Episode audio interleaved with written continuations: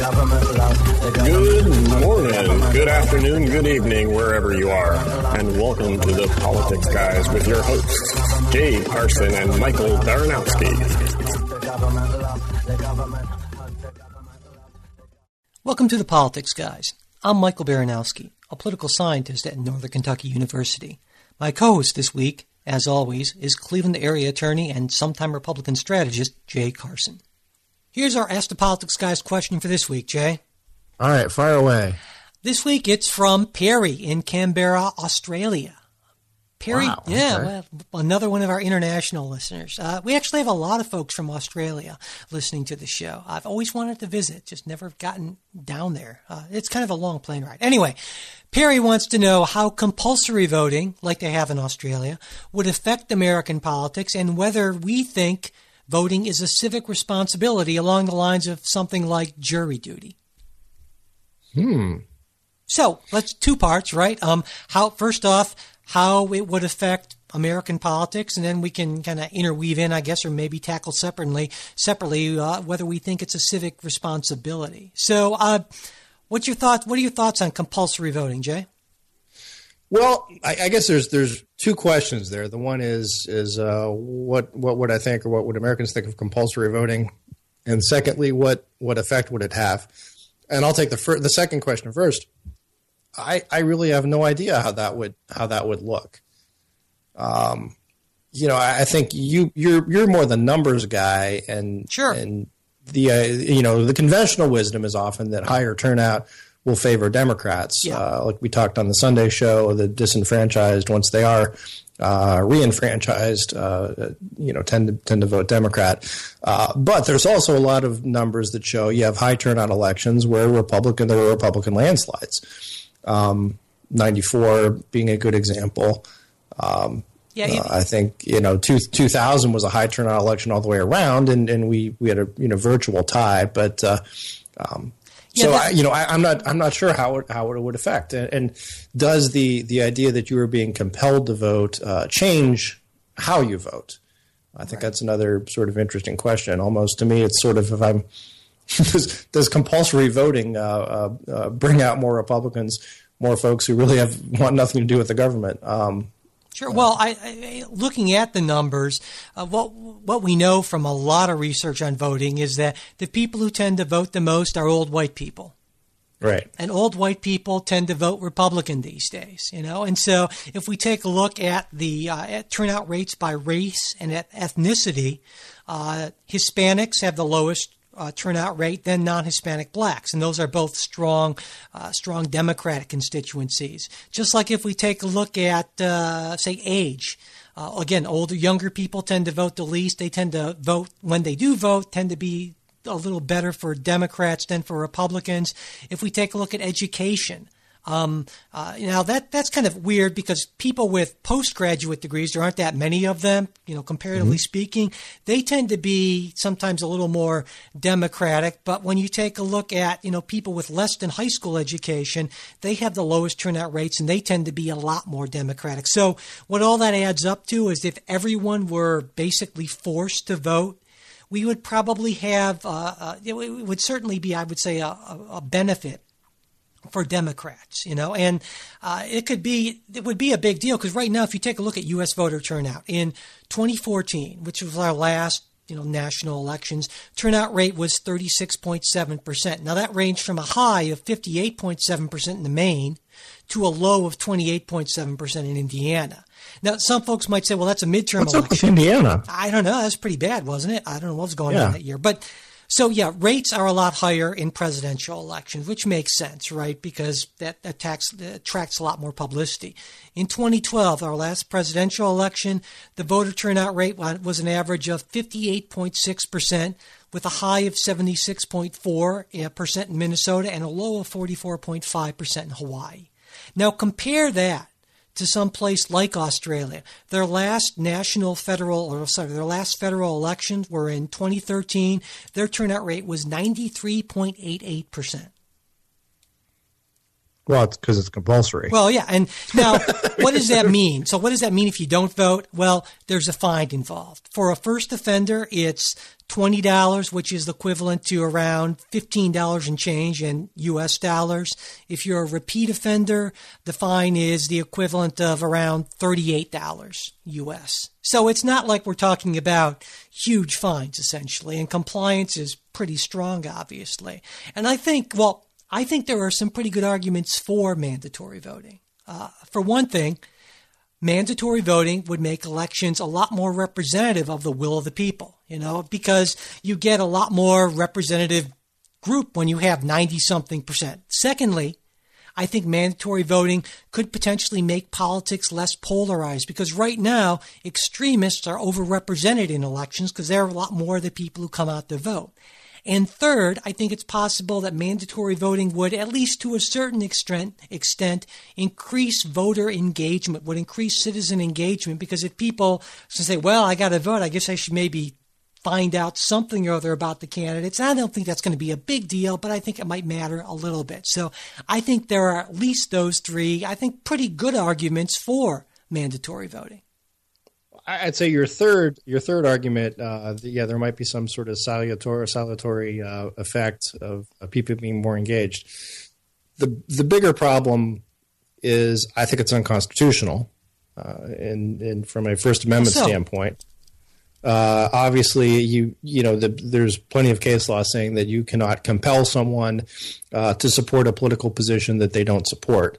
Uh, if if you were to essentially have the state compel someone to vote uh, for candidate X, Y, or Z. Now, oh, I suppose the yeah, good yeah, point. The, yeah, thing would be look, you can always you can write in someone like that if you want to protest. I believe in uh, Australia, what they do is they you have the option of just basically voting present or I was here. You don't have to actually vote for a candidate if you don't want to vote for anyone. So yeah, that's a good yeah. point. That's a good point. But even then, I think, and I'm not, I'm not saying how this would would necessarily come out. Uh, at, you know, if it were if it were to happen, and if it were to be a court, which it's never going to happen, and it would never be challenged. But um, you know, my, my sense is that uh, there's a strong argument to say that uh, I have a freedom to say uh, the hell with your entire system. Um, uh, you know, I guess I guess the the idea is if you have a constitutional right to burn the flag uh, as symbolic speech, uh, you can't be compelled to symbolically speak uh, by uh, by voting. you are essentially being forced to support a regime which you may or may not agree with. So, um, I think that, that would be the problem. The, the other piece of it, even assuming it were you know constitutional, is it, it, it sort of clashes with um, to me what are a lot of big philosophical uh, uh, pieces of how we we got this uh, republic started. So, so yeah, my, the other the other issue is. Um, if, if we assume that, that voting is a civic virtue, that is a good thing, uh, and and I'm not necessarily saying it is. I mean, is is uh, someone who really? is, just goes in and picks picks uh, names randomly. Uh, is that good for democracy? I, I, don't I don't necessarily know that it is. Um, but uh, even virtuous acts is is it the state's duty to to compel uh, someone to be uh, good and virtuous? Well, well, you know, I think that I think that gets to the second part of Perry's uh, question, saying, "Is it a civic responsibility?" He spe- he specifically mentioned jury duty. I thought of other things like, for instance, registering for the draft and so forth. And and so, I mean, I think if there are certain things that we feel are particularly important for citizens to do that, I, I don't see that there's a necessarily a problem with uh, compelling them or at least encouraging them because honestly, it's not like you're going to go to jail for not doing this. It's a totally minor fine, you know, at least in Australia, and I, I assume other models are like that. So I, I, think there's I think there's something to be said for it. Well, no, let's let's draw a distinction though in that uh, we need people to serve on juries. We have to have them. Uh, we need you need to, to have people in uh, military. Uh, now, again, we're able to do that all by by volunteer, uh, but we don't necessarily need to have a certain number of people voting. Uh, people can the system is has run uh, fine, and as long as there aren't impediments that that prevent people who want to vote from voting, well, I think some folks, I, I don't see the problem. I, I, think some folks would argue that the system hasn't run fine, and one of the reasons why it hasn't run fine is that so many folks who are uh, uh, who have been disenfranchised, who have been uh, uh not noticed, not taken care of in the political system, are exactly those people who don't vote. And so I think that's. and now we're, we're, we're going to help them out by fining them. Well, yeah, I mean, and, you, and you're right. No, and, and, and I, mean, I guess that's the well, I think the uh, point is, is in Australia, almost nobody is nobody actually ends up being fined, and just the knowledge that it is more than just something you might or might not want to do. It's considered a duty, and we back this by, you know, there, there's actually a penalty. I mean, it's a minimal thing, but I get what you're saying. It's this whole idea of should we make people do things that are in their best interest? Because I think it's unquestionable that being informed about politics, at least marginally informed, uh, and going and voting and participating, those are good things to do. And I can get why, though, you would say, well, should we be in the business of government? Should we be in the business of forcing people to do things that are good for them? And I think Democrats and Republicans often differ in the answer to that question. I think in a lot of ways, I would say, yeah, absolutely, we should. This is where I get kind of upset with the libertarians because I like libertarians. Some of my best friends are libertarians, and I believe if everyone in society were as smart and uh, uh, and well disciplined and so forth as as your average libertarian probably is, libertarianism would work as a philosophy. But most people are uninformed, are ignorant, are screwed up, are dealing with issues, and I think they need government to a certain extent in certain areas to kind of make them do things that are going to be in their best long term interest. And that's probably where you and I part ways a little bit.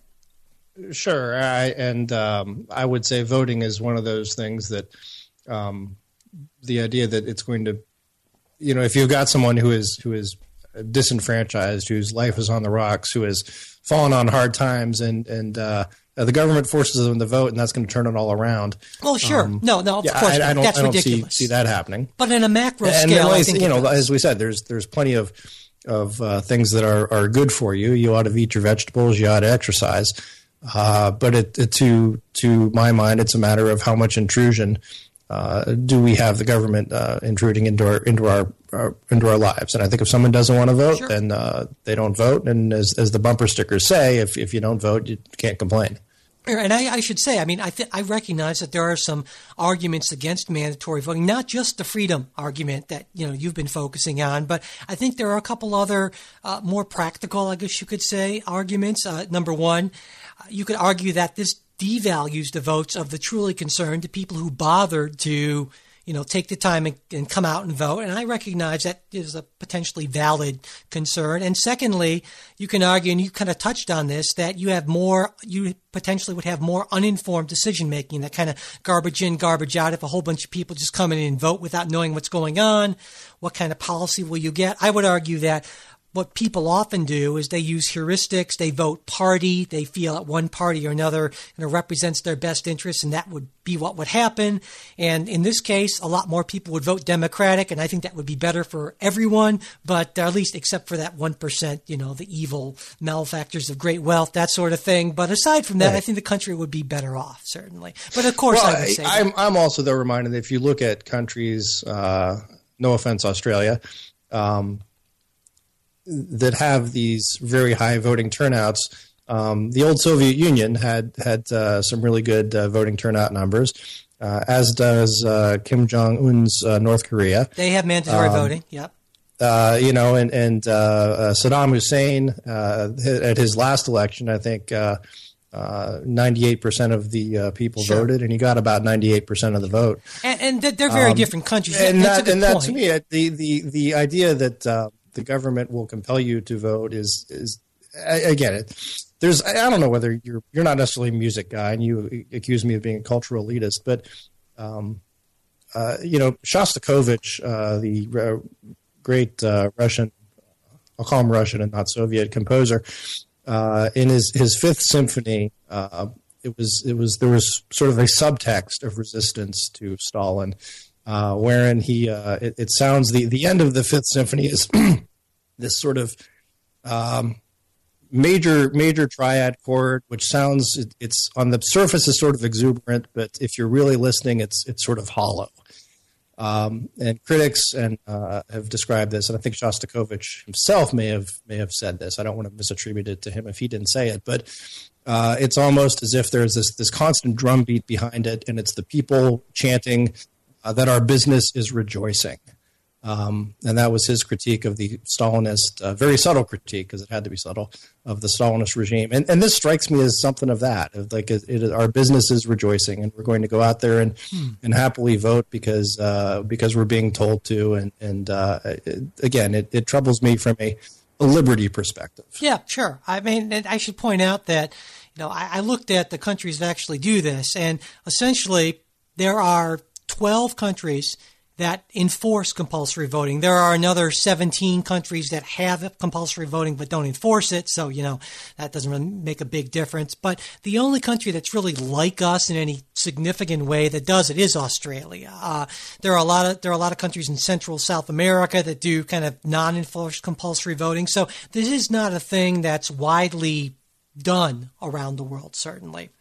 But I think I think Australia has a lot of you know I I think there's a lot to like about Australia. For one thing, their gun policy, whole other story. But we've talked about that in the past. But I don't know. I I, I like the idea. Well, in- I'd be curious to hear how it works in Australia and how Australians think about it. If anybody wants to uh, email us uh, or or send something to the Facebook page. Um, and, and and when and when it was enacted in Australia, I think, and what was what was the difference you know how how has it changed from, right. from pre-compulsory to to now? No, those, those are good questions. You know, and I guess I find myself uh, tilting toward uh, liking this uh, this idea of compulsory voting. But on the other hand, even though I think in, in, a policy sense I like it, it makes sense to me that my my Burkean conservative side comes out and says this would be a dramatic change in how we do things. And with every dramatic change, I just tend to expect a lot of unintended consequences. And so I am, uh, I am cautious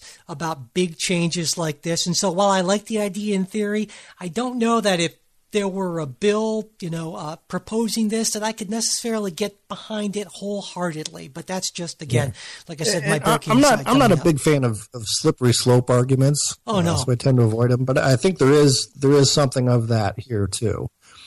Um, in that uh, once you start, um, you know, mandatory mandating that uh, people vote, uh, does that expand to well they they really ought to be better educated and they really ought to sure. uh, do this and they really ought to do that and, and it, it just becomes more and more intrusive. Yeah, you know, one thing I, I just wanted to point out is you know there's this whole I guess idea uh, and you hear a lot of it that everyone should vote and you know that's the conventional wisdom but I should point out that a lot of political scientists have made the point that not voting sometimes can be the most rational choice uh, especially like if you're in a race where if you're in a state where you where you have no strong preferences among candidates, or when your preferred choice is either going to win in a landslide or lose in a landslide, then you have to weigh that cost benefit. Do I want to take the time to do this? When my vote literally will not make a difference. You know, and that's that's anathema to say your vote will not make a difference. Every vote matters. Well, the math just doesn't support that. And so, you know, I think you can make an argument that why should people do this? You know, again, it kind of ties into the liberty argument. You want to take away some of my time that I could be, whatever, you know, playing with my kid, drinking a beer, watching a ball game, maybe all three at once, to go out and vote when I know that my vote is not going to affect the outcome of this election. Why should why should you be able to force me to do that? Is the state, and I and you know I sort of get that. Great. So, uh, well, good. You're coming around. Yeah, yeah, maybe a little bit. I don't know. But anyway, so I think that pretty much answers Perry's question, wouldn't you say? Yeah, I think so. All right. Well, then, that's it for this episode of Ask the Politics Guys. Thanks, everyone, for listening. And if you have any questions for future episodes or just any thoughts, comments, or criticisms, we would love to hear from you. Our email is politicsguys at gmail.com. And our Facebook page, where Jay and I post and comment on news articles throughout the week and where you can join in, is facebook.com slash politicsguys page. And if you're listening to us on iTunes or Stitcher, we would really appreciate it if you could take a minute to rate the show and write a quick review. We've kind of been slowing down the reviews lately, so we'd like to get a few more of those. That would be really great if you could do that. And finally, if you like what we're doing and want us to be able to keep on doing it, a donation of even a buck or two, the price of a Fel-Pro 13-816 water pump gasket set would really help. You'll find donation links on our site AskThePoliticsGuys.com. Ask the Politics Guys will be back next Wednesday. We hope you'll join us.